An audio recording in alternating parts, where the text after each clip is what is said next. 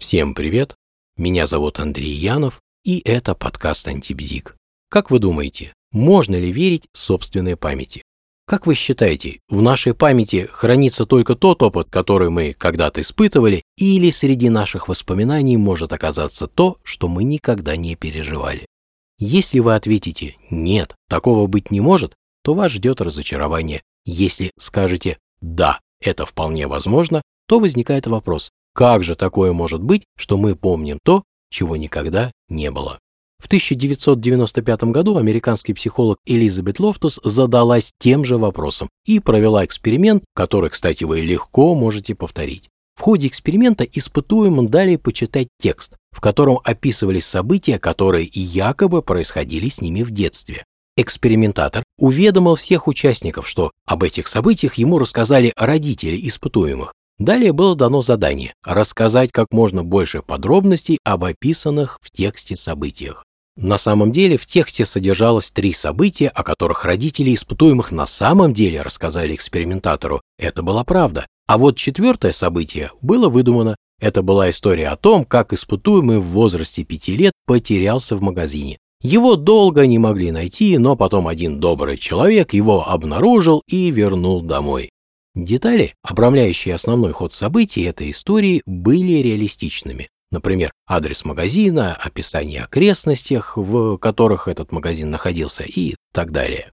Затем всех участников попросили написать все, что они помнят о произошедшем в подробностях. И вот, 25% испытуемых заявили, что помнят это событие и описали его в деталях. Иными словами, они дополнили свои ложные воспоминания подробностями, и теперь вишенька на торте. Участникам в конце эксперимента сказали, что одно из событий было выдумано и попросили определить какое.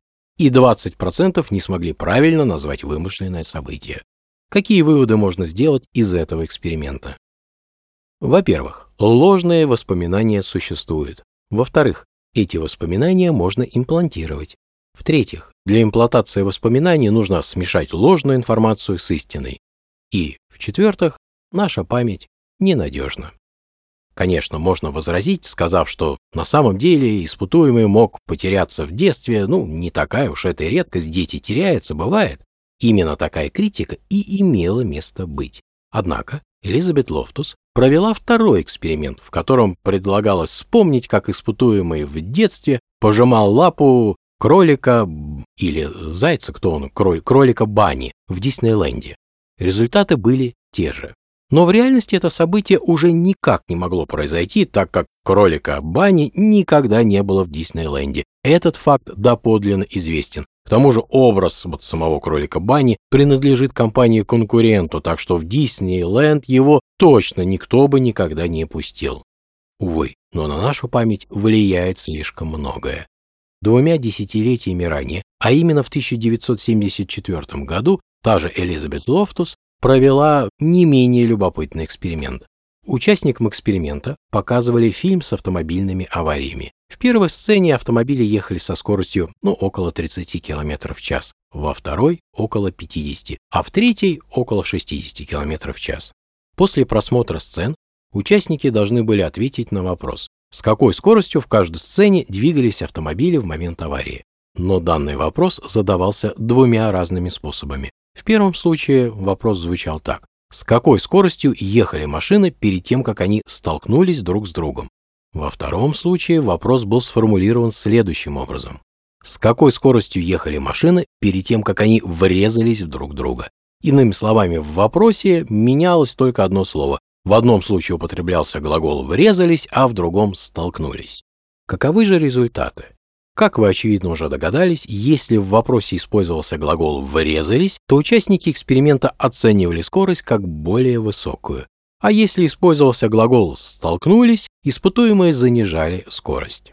Причем они искренне верили, что именно указанная ими скорость и имела место быть в фильме. Но как можно спутать 30 километров и 60? Разница же в скорости совершенно очевидна, даже если вы никогда не сидели за рулем.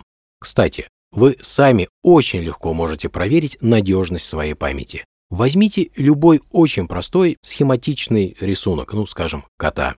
Запомните его. Если хотите, можете запоминать его несколько дней.